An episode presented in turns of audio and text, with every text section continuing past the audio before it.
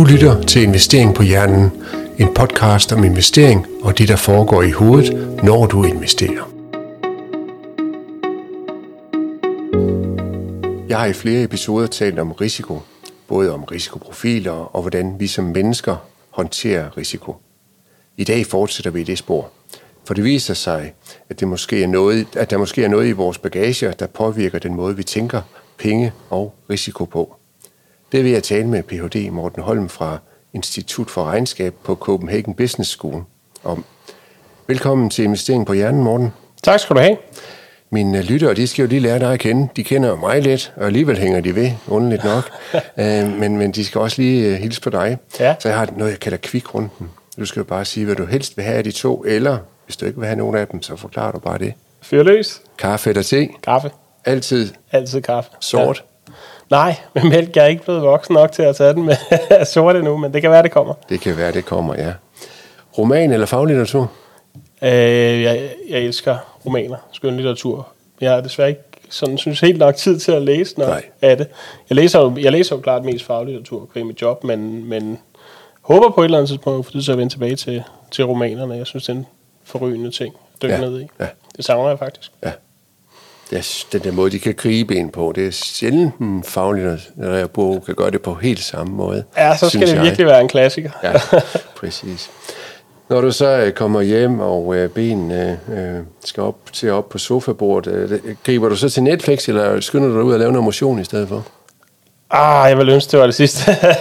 Men det bliver tit til Netflix. Nu har jeg også 2 børn, som er sådan i den alder, hvor de tager en del af min tid. Okay. Men igen, jeg har ambitioner. Det kan være, vi kan vende tilbage til det her emne i dag. Det handler også lidt om det her med at tage sig sammen til den slags ting. Jeg har ambitioner om at komme tilbage. Jeg har spillet fodbold før, ja. Okay. Som så mange andre. Og så kan jeg godt lide at cykle. Komme lidt mere rundt, end når man løber. Det gør man i hvert fald, ja. Det landevej eller mountainbike? Lidt af begge dele. Okay. Gamle dage var det landevej, de senere år mere mountainbike. Der er også lidt action. Ja, der er mange brækkede kravben og andre skader, der er fulgt med sådan nogen som dig og mig, der tænkte, vi skal have noget action her i vores voksne liv.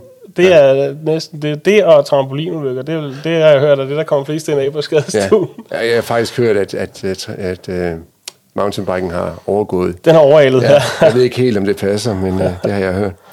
Hund eller kat? Hund. Har du en? Min svigermor har en hund, som vi faktisk passer lige i øjeblikket. Ja, okay. Dejlig, sød hund. Skøn hund. Som hedder Tony. Så den, hvad hedder den, siger du? Den hedder Tony. Tony? Og det er faktisk, fordi det er min svoger, der købte den. Han er direktør af et firma, der hedder Tony. Så han opgav den efter det, og så er de sådan gået lidt frem og tilbage. Ja. Men så hun er dejlig. Familiehund kan man kalde det så. Ja, det kan man faktisk sige. Hele familien er involveret i den. Ja. Ja. Er du kort eller langsigtet, når du investerer? Helt klart langsigtet. Jeg er nok præget af jeg er produkt af den her institution, også jo CBS, og gik på en finansieringslinje, hvor man blev læst og påskrevet om, at der var ikke nogen, der kunne slå markedet. Så det eneste, man skulle gøre, det var at købe en veldiversificeret portefølje, og så holde den indtil man ikke var her længere. Ja. Hvornår gik du der? Det gjorde jeg i 2002. Til 4 tog jeg min kandidat. Ja. Ja. Det var det samme, jeg lærte i 90'erne, så der var ikke meget udvikling der. Jo. Og det er måske meget godt jo. Ja. Er det så med høj eller lav risiko? Det er nok middelrisiko, tror jeg. Ja. Jeg har faktisk tænkt over det, jeg måske skulle have lidt mere risiko egentlig, der hvor jeg er i livet, end jeg egentlig har. Jeg kunne nok godt have taget lidt mere risiko, eftersom horisonten stadig er nogenlunde lang, ikke? I hvert fald med pensionsmidler, hvis jeg taler om det. Ja. Men jeg ligger lidt midt imellem, tror jeg. Ja, men det skal jo også passe på, hvordan man har det med risiko. Det er jo det skal jo. Ja. Ja. Men omvendt, når du lige sagt, at du har gået her og lært noget her, så burde du jo også have lært det der med, at risikoafkast, det hænger jo sammen. I høj grad. Så det kan man jo også tage med der jo. Er det så enkelte aktier, eller fonde, eller kollektive investeringsordninger, du har? Det er fonde. Ja. Og det er faktisk primært mine pensionsmidler, der er investeret i indeksfonde. Ja.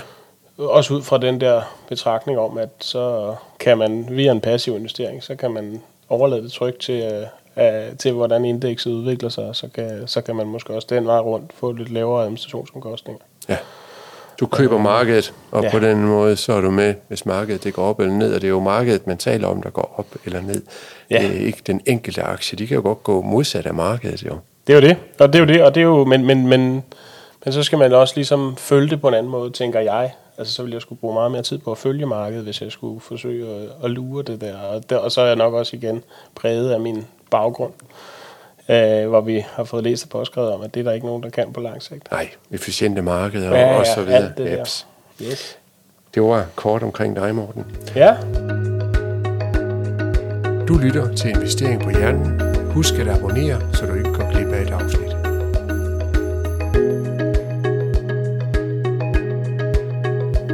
Så har vi lært lidt om dig at kende, Morten, men lad os da også lige tage den lidt mere seriøs.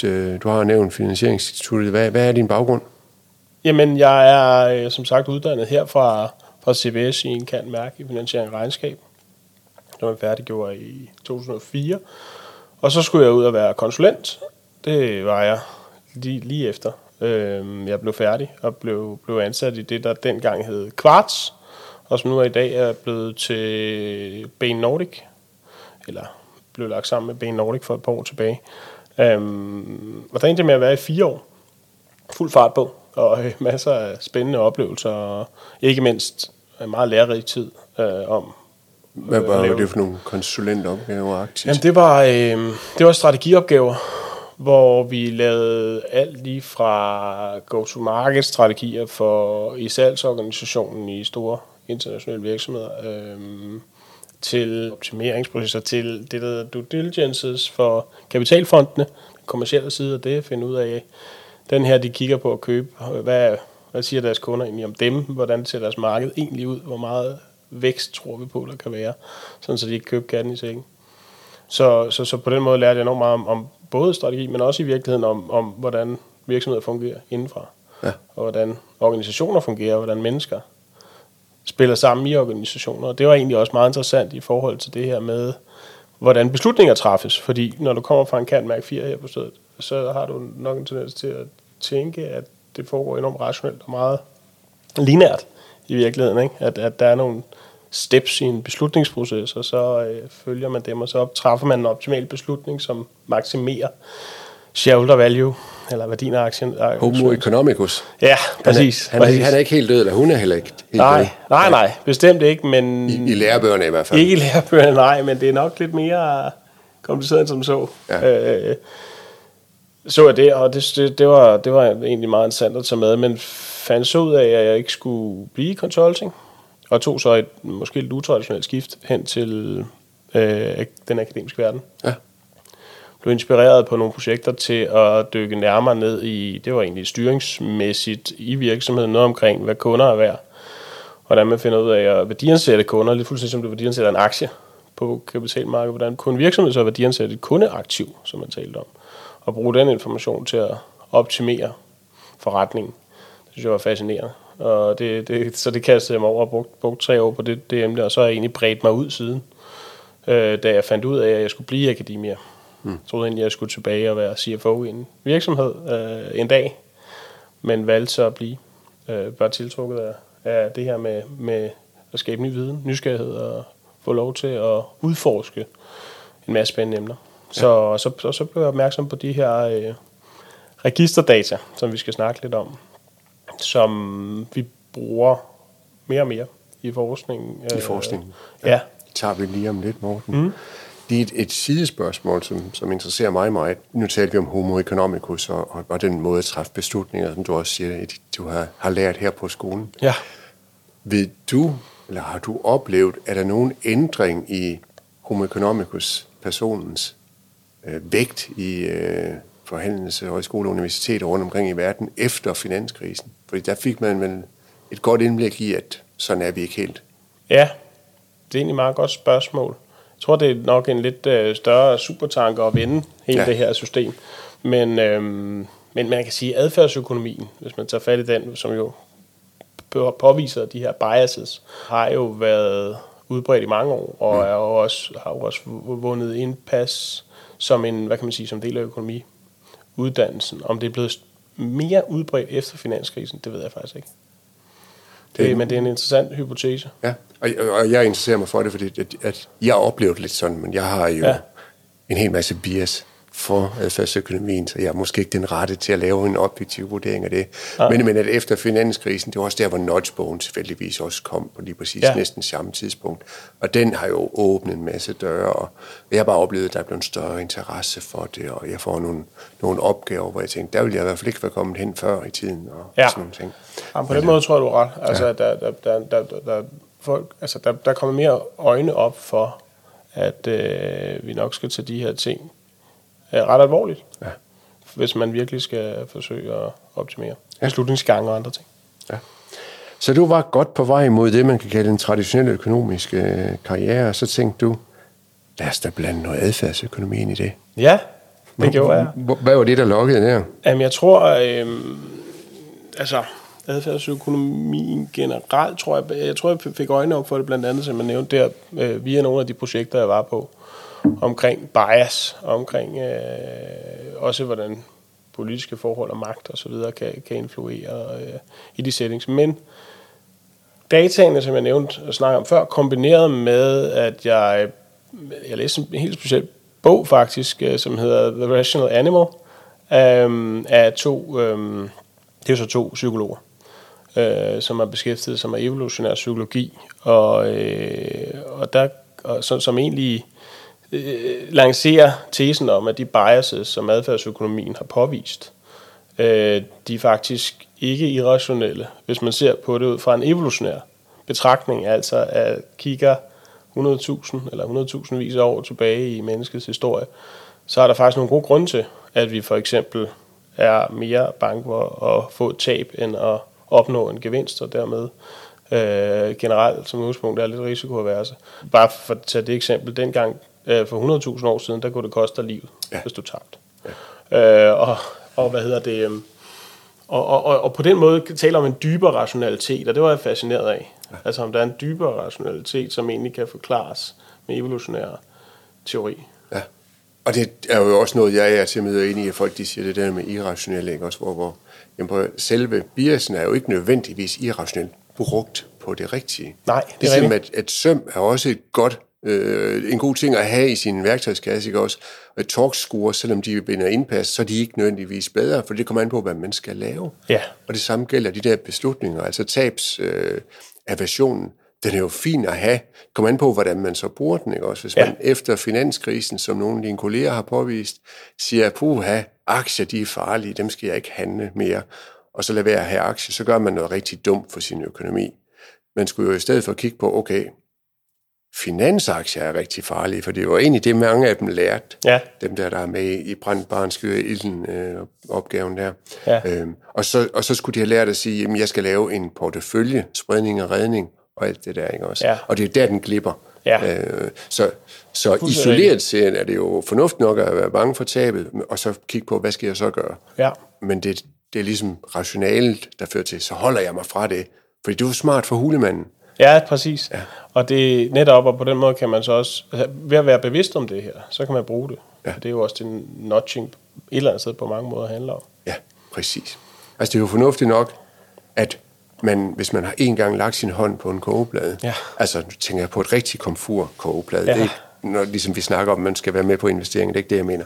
Man lægger sin hånd på en kogeplade, og den er alt for varm, og man skal stå med hånden under vandhanen i lang tid. Det er smart, hvis man er lidt bange for kogeplader. Ja. I den efterfølgende tid. Det er dumt, man skal lære det hver dag. Ja.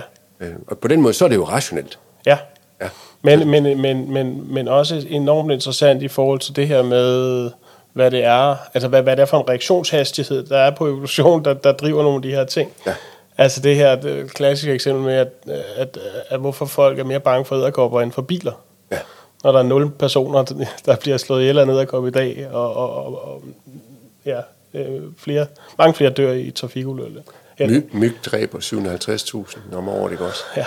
Men altså, hvis Spielberg han lavede en film, der hed Dødens Stik, jeg tror ikke, at den ville have vundet lige så mange priser og fået lige så mange ind at se den, vel? Det ville den nok ikke, nej.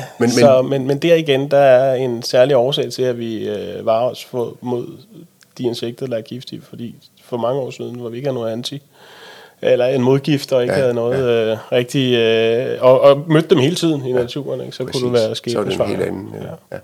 Men hajer, de dræber jo 10-15 mennesker om året, ikke også? Så det er ikke så farligt, det er dyr. Nej, kan man jo godt sige. Og så nogle gange, indtil du møder det. Ja, præcis. Men, og nogle gange, når jeg er ude og holde foredrag, så siger jeg det her, så siger folk så, jo, men det er jo ikke de myg, vi har i Danmark. Og så må jeg bare sige, nej, men det er jo heller ikke de hajer, vi har i Danmark, der er farlige, for det er sildehajer. De kan altså ikke gøre ret meget for træet. Nå.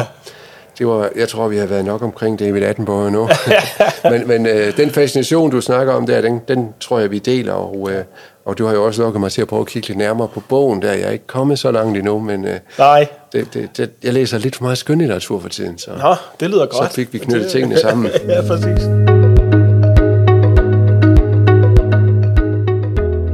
Du kan lære mere om investorpsykologi i bogen Når hulemænd investerer af Jens Balle. Find den på averagejoe.dk eller i din boghandel. Så går vi videre til dagens emne. I er i gang med at kigge på nogle af de her, du kalder det registerdata. Ja. Hvor I tager udgangspunkt i de oplysninger, I har om danskere. Ja. Og specielt en speciel gruppe af dem, helt fra barndommen af, og så frem efter, om man kan sige, at det har betydet noget bestemt for dem, om der er nogen sammenfald i det. Jeg vil prøve at fortælle lidt mere om datamateriale, der hvad det egentlig er, det handler om. Ja, det vil jeg meget gerne. Vi er jo begunstiget her i Danmark, og også andre steder i Norden, af det her fantastiske, i virkeligheden helt tilbage til CPR-systemet, der kom midt i 60'erne, eller der blev sat i system midt i 60'erne.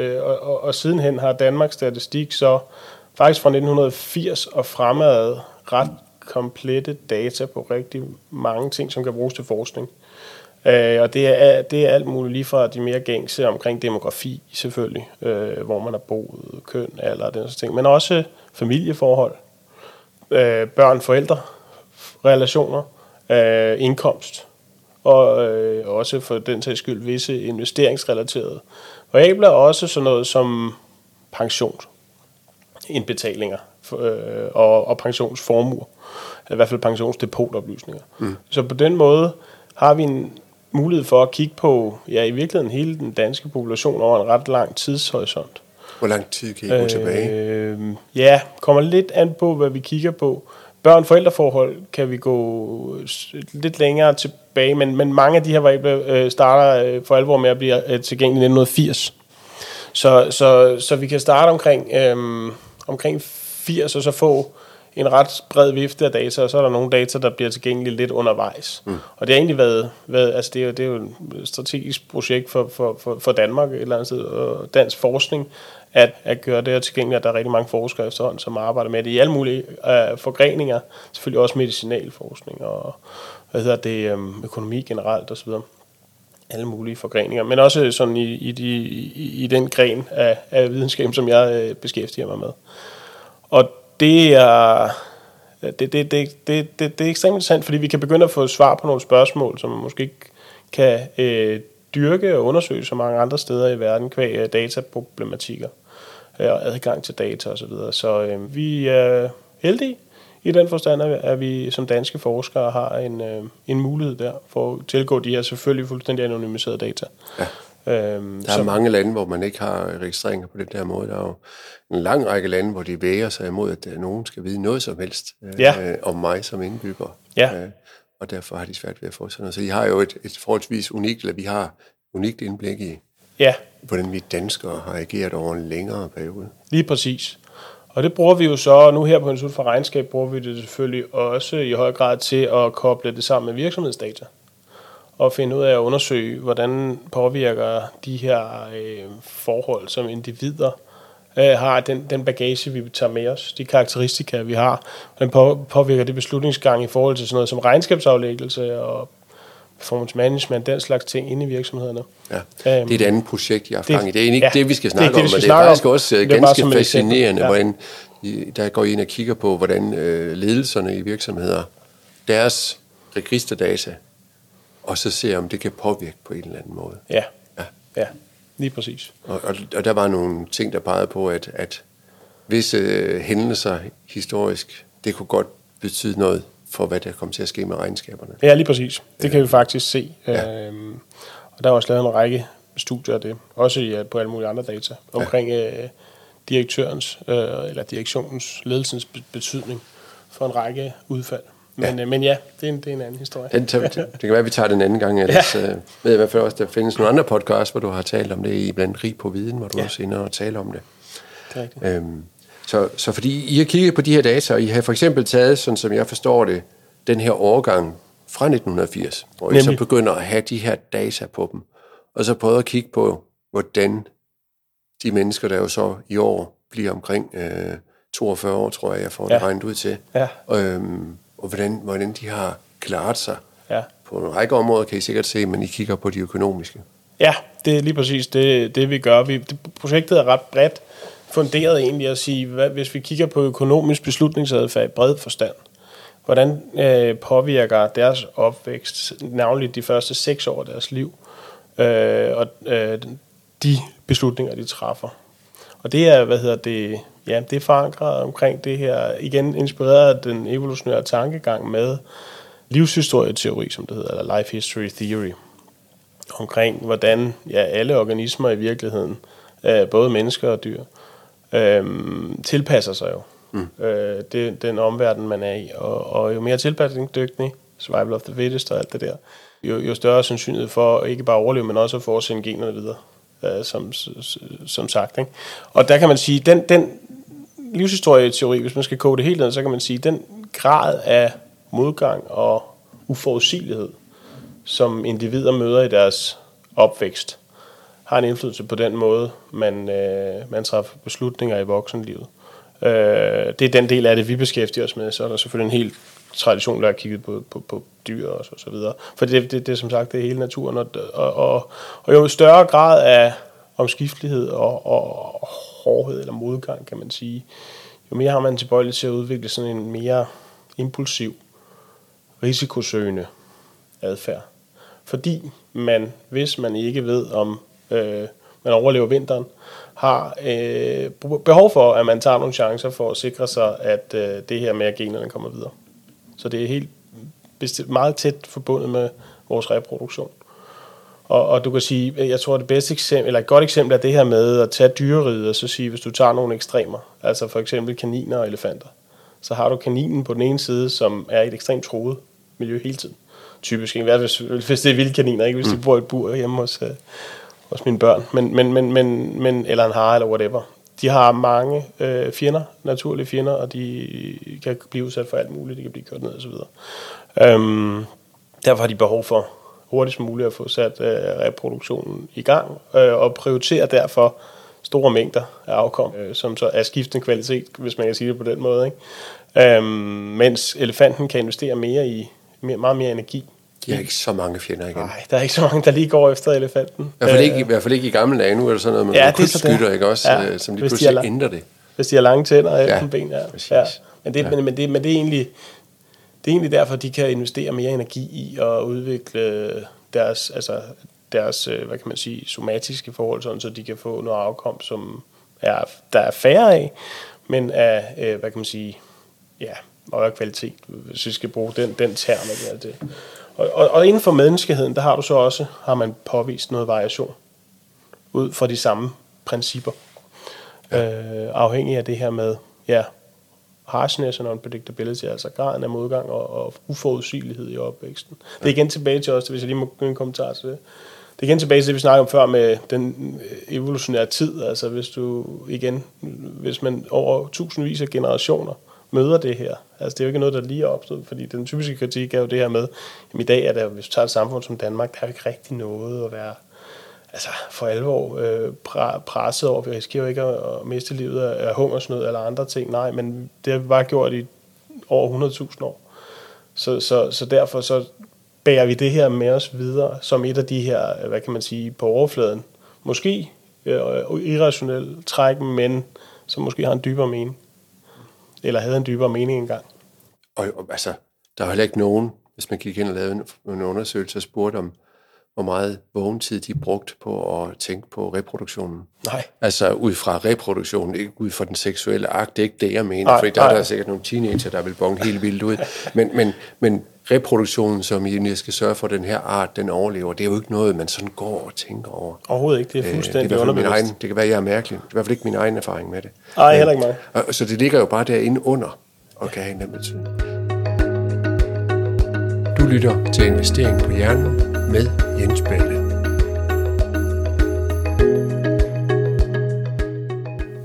Så det, jeg har gjort, det er for eksempel dem fra 1980, der har I så kigget på, hvad der sådan er sket, deres registerdata, ja, og deres forældres registerdata, ja, de første 6 år, altså frem til cirka 6-87. Ja, der er, hvis jeg lige må knytte en kommentar, ja, der er helt specifikt 3 ting, vi kigger på. Vi kigger på deres forældres økonomi, altså socioøkonomisk status. Så kigger vi også på, om forældrene bliver skilt inden for de første 6 år. Eller bliver sammen. Eller det vil sige nærmere bestemt, om vedkommende vokser op med moren, eller ej. Det vil sige enten begge forældre eller med faren. Og så kigger vi på for det tredje, hvilket kvarter man er vokset op i, eller hvilket kvarter man har boet i de første 6 år. Målt på en række parametre, altså graden af, hvad kan man sige, kvarterets kvalitet, tror jeg det hedder i litteraturen. Men altså, du ved, at der er høj kriminalitetsrate, arbejdsløshed, indkomstniveau, og hvad kan man sige, boligernes værdi, den slags ting. Og det er igen også det her registerdata. Ja, det er ikke en subjektiv vurdering af, at du måske ikke kan lide Amager, så derfor så siger du, det er negativt, der er kommet derfra. Det er ikke sådan, det fungerer. Det er slet ikke sådan, det fungerer, nej. Det fungerer simpelthen sådan, at vi kan identificere, hvilken gade i hvilken by vedkommende er vokset op, og så tager vi den, så har vi taget den gade, og så har vi egentlig kigget på, hvad er det så? Ja, så har vi aggregeret op til, til hele den population, der boede i den gade på det tidspunkt. Og så har vi taget via registrene, hvor stor en andel har en dom, hvor stor en arbejdsløs, gennemsnitlig arbejdsløshed i løbet af et år, ja, og gennemsnitlig indkomst osv. Ja. Så på den måde får man en eller anden graduering, som selvfølgelig, altså det er jo vigtigt at sige alt det her. Jeg kigger jo på det fra skrivebordet, jeg kigger på det fra data, empirisk vinkel, vi kigger på de store talslov, vi kigger på gennemsnit. Jeg vil aldrig nogensinde kunne tage det her og sige, du lander i den kasse, så derfor vil du investere sådan, du lander i en anden kasse. Det er selvfølgelig store talslov og gennemsnit, vi kigger på. Men det giver alligevel en retning. Ja. Ser det ud til. Ja. Hvad med sådan som konjunktur? Spiller det ind her? Ja. Og kan I bruge det på nogen måde? Det er meget interessant. Altså det er jo noget, som man kan sige, konjunkturer på, kan man tage stilling til på to niveauer, enten når de vokser op, altså er du vokset op under en lavkonjunktur, det er en ret stor forskningsstrøm også, eller også når du er voksen, er der forskel på din adfærd under en krise og en opgang, så at sige. Og hvis man tager den første omkring opvæksten, så er der en del litteratur, der er undersøgt, for eksempel, det er sådan på CEO-niveau, i hvert fald det, jeg kender til af den forskning, om det gør en forskel, om man er vokset op under The Great Depression i USA, altså 30'erne, om man er vokset op lige efter, før eller efter 2. verdenskrig, er der nogen, der har kigget på, der er nogle kinesere, der har kigget på, om man er vokset op under den kinesiske hungersnød i slut 50'erne, mener det var. Og finder, at det har en betydning for, hvor risikoavers du er, om hvornår man er vokset op. Der har vi jo så fikset vores kohorte på et specifikt tidspunkt, så de har alle sammen været eksponeret for de samme tidsmæssige udsving på det samme tidspunkt i livet i den samme del af verden. Ja. Så I er ikke begyndt på dem fra 1990 endnu? Nej, det er vi ikke, for de er lidt for unge, i hvert fald til det her spørgsmål, men det kunne godt være interessante til andre spørgsmål, og derfor kunne det godt være, at vi udvider. Vi har faktisk også tilbage fra 75 til 80, fordi så vil man kunne måle det fra 80, altså på et tidspunkt, men det er en detalje, men det kunne faktisk være interessant at udvide på et tidspunkt, ja. Altså som perioden fra 80 til 85, som jeg husker det på anekdoteniveau selvfølgelig, så var den præget af, at det egentlig gik meget godt. Og der kom jo også en kartoffelkur midt 80'erne, ikke også? Ja. Så den periode, hvis den er gået meget godt, og mor og far har nemt kunne finde nye jobs og sådan noget, jeg kan ikke huske, om det var sådan, men hvis det var det, eller lige kunne man godt forestille sig, at det kunne påvirke nedad. Ja, hele kohorten. Og så kommer kartoffelkuren så, og så dem lige efter, de bliver jo ramt af noget andet. Altså det var altså ikke så sjovt igen at eje fast ejendom. Fra 89 til omkring 3-94. Nej, og det er en interessant interaktion. Det kunne også være, at vi kunne gå den anden vej og sige, fordi 70'erne er oliekrise og så videre, kunne man måske også bruge i den henseende. Ja. Det er rigtigt. Kunne være interessant. Ja, fordi, på det. Så der er ikke kun deres egen, hvad skal man sige, men der kan også være i samfundet, ligesom at der også vil være ved med dyr, der har oplevet fuldstændig, ja, hungersnød. Det kan de jo også gøre, hvor der mangler vand, ja, og så videre. Ja. Det påvirker måske også deres evolution anderledes. Det kunne være meget, ja, det giver måske en stærkere effekt på en eller anden måde på den udvikling. Ja. Ja. Ja. Hvis det er i en situation af mere, hvad kan man sige, højere grad af krise i samfundet. Ja. Ja. Jeg havde en kollega på et tidspunkt, som købte sit første hus i omkring 70 deromkring. Ja. Og vedkommendes far sagde til ham, det skal du ikke gøre, du skal slet ikke låne penge til det. Fordi at faren kunne jo huske den ejendoms- og jordkrise, der var i jeg tror det var i 30'erne. Ja. Og hvor man måtte gå fra hus og hjem, og det var hans erfaring. Så ja, han havde bare boet til leje og sørget for at have hus på den måde. Ja. Og da sønnen så ville til at låne for det her, ikke også, så sagde han, det skal du lade være med. Og i virkeligheden, så altså, der har været perioder, hvor det ikke har været godt, men at stige ind på ejendomsmarkedet der i 70'erne, selvfølgelig ejendomskrisen var dum, men det har jo bare været en stor optur. Ja. Altså en vinder i det genetiske lotteri taler man jo også om, og det kunne jo komme på banen her jo og kigge på det. Ja, det var interessant, men, men hvis vi lige i forhold til det, altså i voksenlivet kunne man jo også kigge på det her med beslutninger i tidspunkter, eller på tidspunkter, hvor der har været en krise. Ja. Altså, hvordan ens baggrund påvirker en, når der er krise, kontra når der er opgang. Ja. Det er der også nogen, der har kigget på. Der er nogen, der har set på, om det gør en forskel for ens karriere, om man træder ind på arbejdsmarkedet under en lavkonjunktur, eller under en højkonjunktur, og finder, at det er tilfældet. Men også inden for life history, det er jo, der er lavet en række eksperimenter, hvor man har prøvet at eksponere,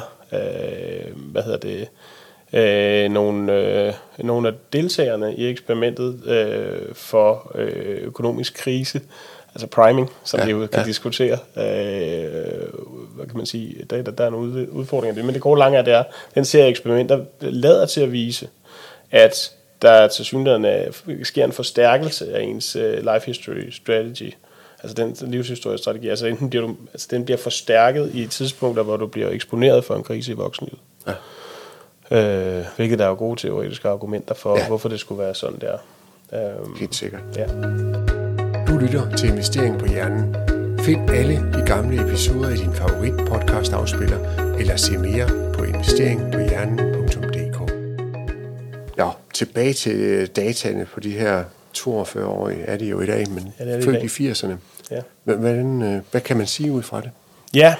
Det vi kigger på konkret, eller hvad kan man sige, det første studie, som vi tog fat i, det synes vi var meget nærliggende, når nu vi beskæftiger os med den her tilgang. Life history handler meget om tidsperspektivet, og det her med, hvad er tidspræferencerne egentlig, som jo er helt nede i kernen i virkeligheden af meget finansieringsteori, og også det her med, hvordan diskonterer vi fremtidige gevinster. Altså, hvor hårdt diskonterer vi det? Hvor meget sætter vi pris på nutidigt forbrug kontra fremtidigt forbrug? Og et element i det er jo så hele det her omkring selvkontrol. Jeg kender sikkert marshmallow-testen, hvor man placerer en skumfidus foran nogle børn og så, hvor længe de kunne vente, hvis man, efter man havde forladt rummet, med at indtage den her marshmallow. Det var meget forskelligt, det viste sig faktisk også, at de så tog dem ind igen 15-20 år senere. Ja, de var ved at være færdige med high school, og så efter college igen, og så senere også, Så klarede de sig faktisk forskelligt. Og her er jo, hvor stor selvkontrol de havde haft der som 6 år, eller hvornår det var. Ja, dem, der kunne udskyde deres behov, så tror jeg godt, man kunne næsten udlede det af det, ikke? Altså dem, der kunne vente, og så få 2 marshmallows i stedet for, så var det, man fik som belønning. Ja, så fik de 2 marshmallows i belønning, så kunne de udskyde behovet. De klarede sig bedre, selvom jeg ved, at forfatterne var lidt varsomme med at drage for store konklusioner, fordi det var en ret lille sample af nogle specielle børn, som gik i den der Stanford børnehave. Man har lavet noget lignende i Chile, hvor man også har de samme tal, har jeg læst på et tidspunkt. Så. Ja. Og det giver mening. Og selvkontrol er jo så også noget, som er centralt i forbindelse med opsparingsspørgsmål. Og det her med tidspræferencer, altså forbrug her nu, eller opsparing til pension, tænkte vi, det må være et interessant trade-off at kigge på. Ja. Og så begyndte vi at interessere os for den præference, og har så undersøgt. Så jeg har simpelthen kigget på, at de her, der er født i 1980, hvordan har de sparet op til pension? Har de valgt at begynde tidligt?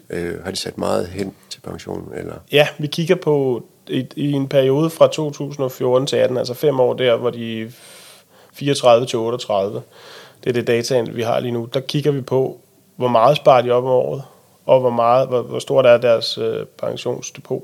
Ja. Hvor meget har de sparet op, og finder, at dem, som har, kommer fra en barndom med fraskilte forældre, og de vokser op med moren, som kommer fra en barndom i et kvarter under gennemsnitlig kvalitet, eller hvad man kan sige, eller mere, hvad kan man sige, udsat kvarter, og som, hvor forældrene har en lavere socioøkonomisk status, at de sparer mindre op, ser det ud som om.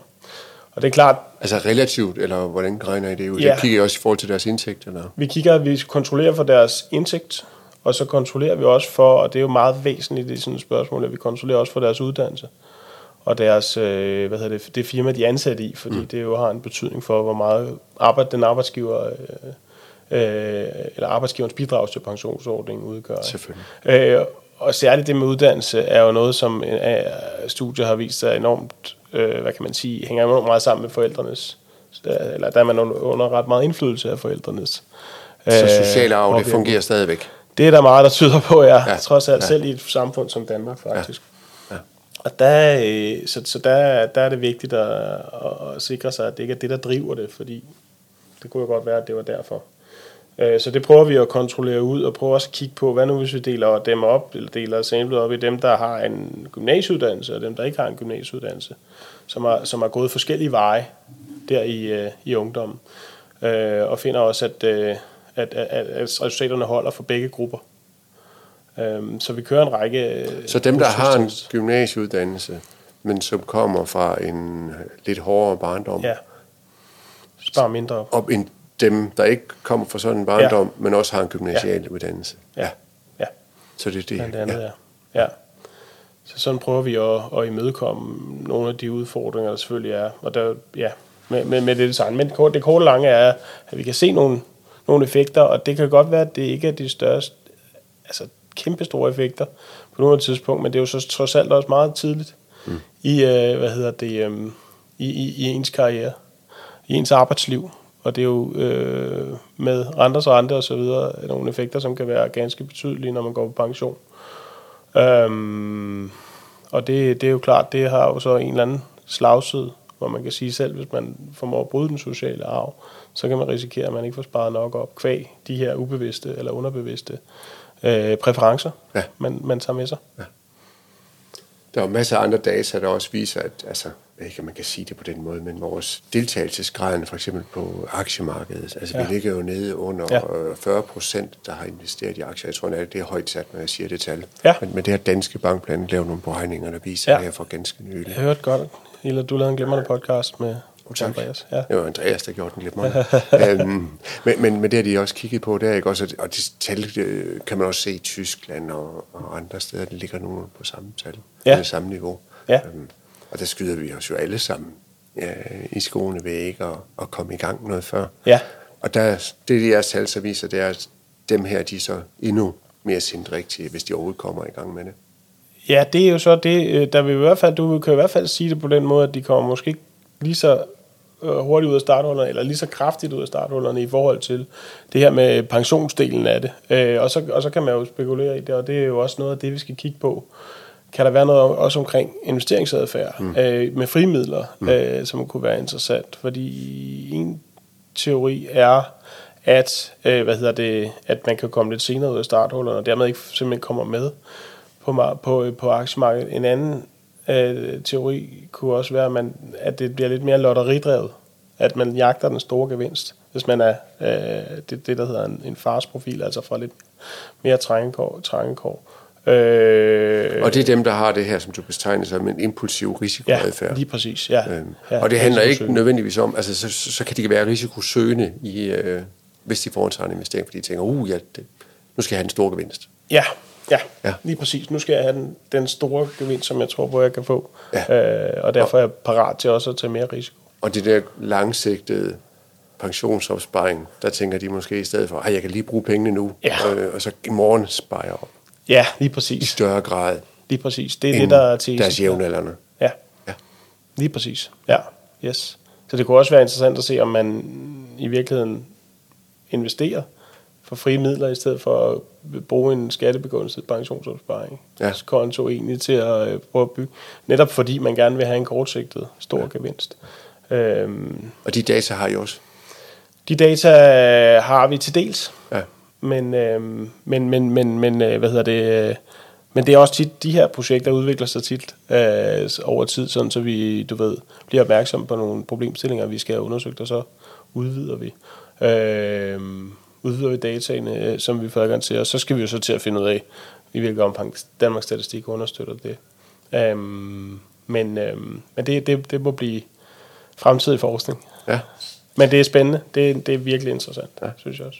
Nogle gange, når jeg er ude og holde foredrag om adfærdsøkonomi, så nævner jeg også det her eksperiment med marshmallow, ja.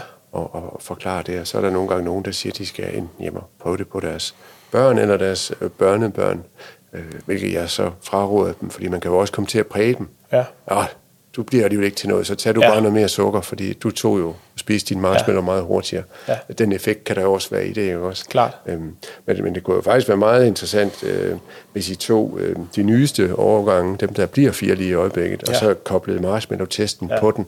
I må da kunne lave sådan et projekt med alle landets børnehaver, lige at sende det ud, og så vi kan få den testet også i Danmark. Det vil jeg da gerne anbefale, at I gør. Det er en god idé, Jens. Det skal vi gøre. Men tallene som sådan, det er ikke nogen, vi kan bruge. Det er et åbent spørgsmål, det er ikke konstatering. Kunne man koble dem på, når man skal lave risikoprofiler på kunder i pengeinstitutter, og så spørger man, er du vokset op på en kriminel gade?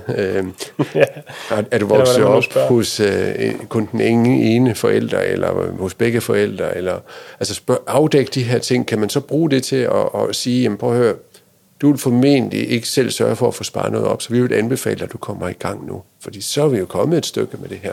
Det tror jeg, både pensionsselskaber og også investeringsrådgiver vil kunne i et eller andet omfang. Man skal selvfølgelig huske det her med, at det er stortalslov, men omvendt, så kan man sige, at der er en generel tendens til det, som burde kunne give dem, hvad kan man sige, en indikation af, at det her segment skal man måske ind og arbejde med på en given måde. Ja. Og andre kan man sige igen, hvis du er i den anden grøft, så kan det også være, at man netop ikke får taget tilstrækkelig risiko på et tidligt tidspunkt i livet, til at få de risikoafkast, som vi snakkede om tidligere, hænger sammen. Fordi man måske, også såvel, hvis man administrerer sin egen pensionsordning, som hvis man investerer for frie midler, i en ung alder simpelthen tager for lidt risiko, i forhold til, hvad der egentlig vil være optimalt, hvis vi skal bruge det ord. Ja. Så på den måde tror jeg, der er noget til begge lejer på en eller anden måde. Ja. Og det er jo et budskab, der er utroligt vigtigt at få solgt ind til alle unge. Jo, det der med, at det er, når de er unge, de har råd til at tage den der risiko, ikke også? Ja. Så udskyde nu nogle af de der fadøl, og så komme i gang med at lave en månedsopsparing. Ja. Fuldt investeret i aktier. Ja, det sagde han højt i sin egen podcast, for det må man gerne.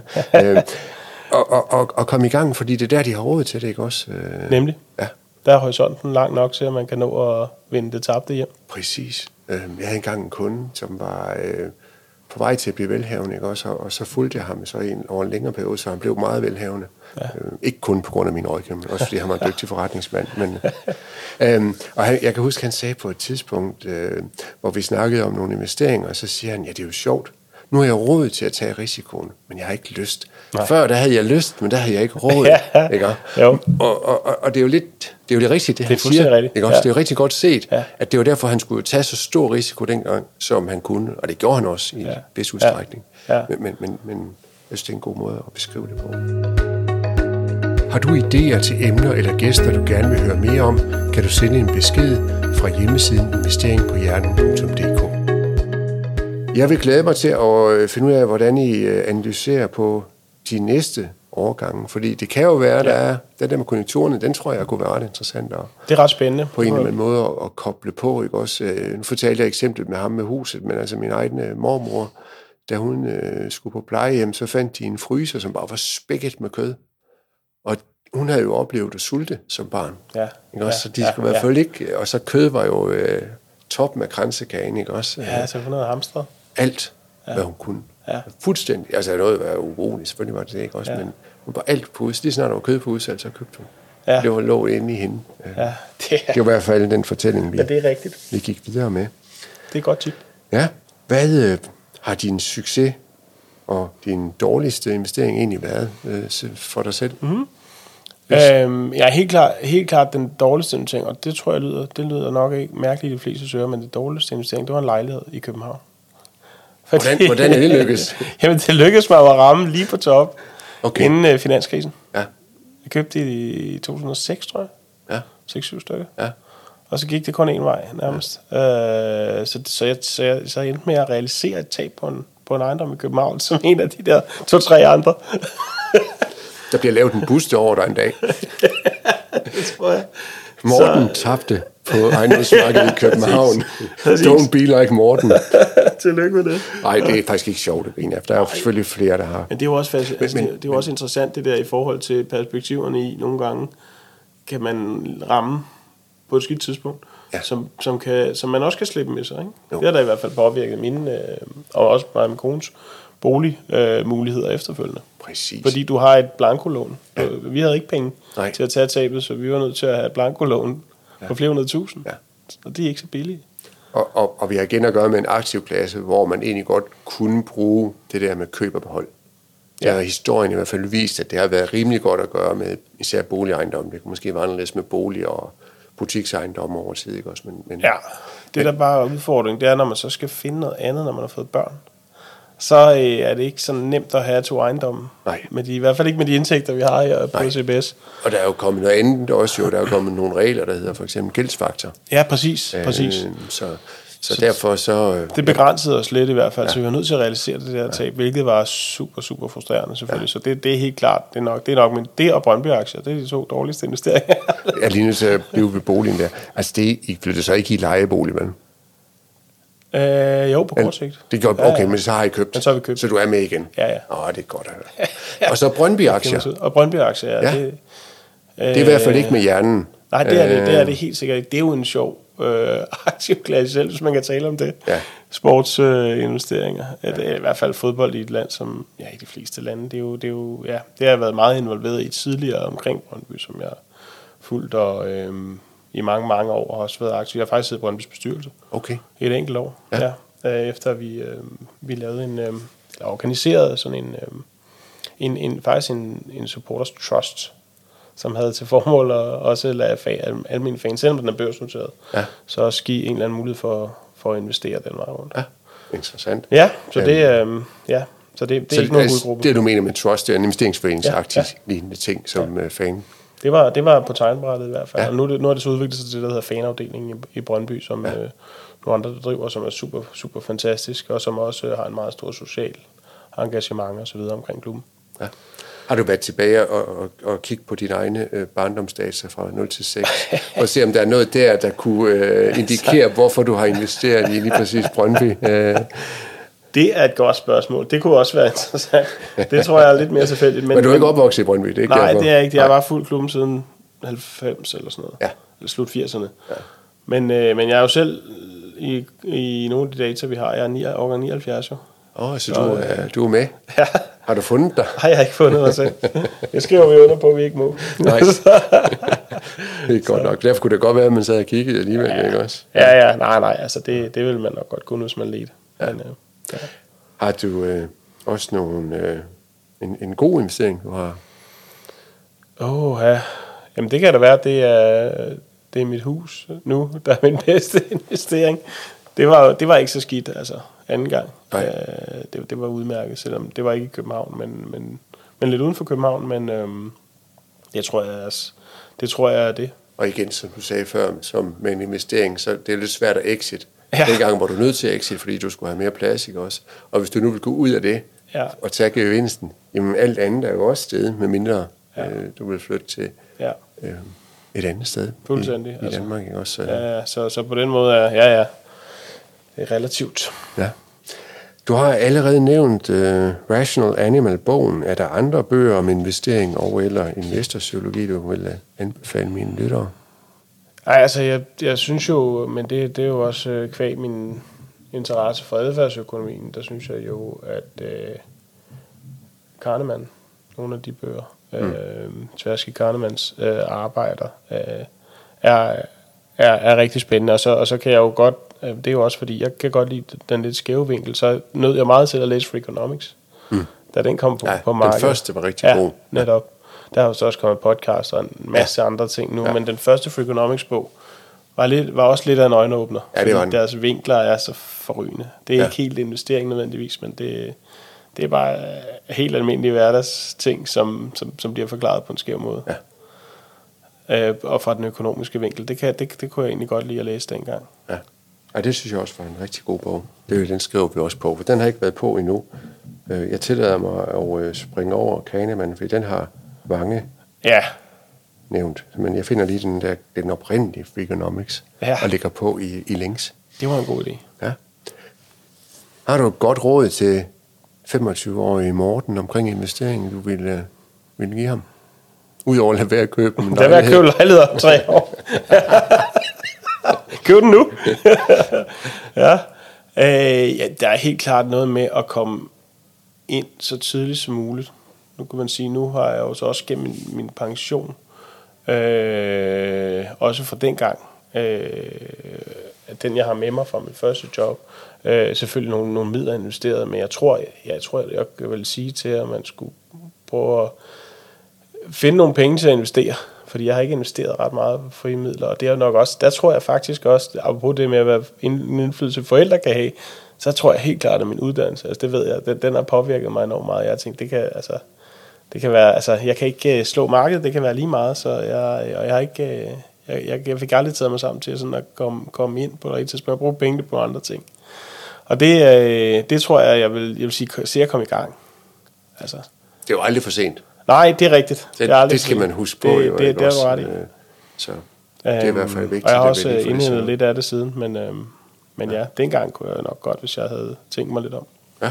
Kommet ind, og det er jo det med start tidligt, så har du altså også glæden af at få forrentet penge, i hvert fald på lang sigt, sådan som aktiemarkedet udvikler sig de sidste 100 år i hvert fald. Ikke? Så har du glæden af at få forrentet pengene til noget, der kan blive til noget. Ikke? Ja.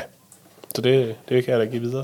Altså sådan meget kendt investor, Warren Buffett, han har jo næsten været med i de 100 år, fordi han havde jo allerede 5.000 investeret, da han var, jeg mener, 14 år gammel, ikke? Ja. Så han er jo over 90 i dag. Ja. Og det er jo i virkeligheden, tror jeg på, at det er en væsentlig forklaring til hans formueforhold. Det er, at han har været investeret så længe. Ja. Og så har han også været ekstrem til at spare op, tror jeg. Ja, altså, han kører en lille klasse bil den dag i dag. Han kunne jo køre i 8 Ducati'er, hvis han har lyst til det, eller Rolls Royce, eller, men hele tiden holde det low-key. Jeg vil sige 1000 tak for snakken i dag, Morten. Jeg har jo en lille gave med til dig. Nej, hvor spændende. Sådan en investering på hjernen-koppen. Fantastisk. Som du kan have stående her og bruge, når du skal drikke kaffe. 1000 tak. Den vil jeg glæde mig til at drikke kaffe af. Tak fordi jeg måtte komme. Det var en fornøjelse. Tak i lige måde.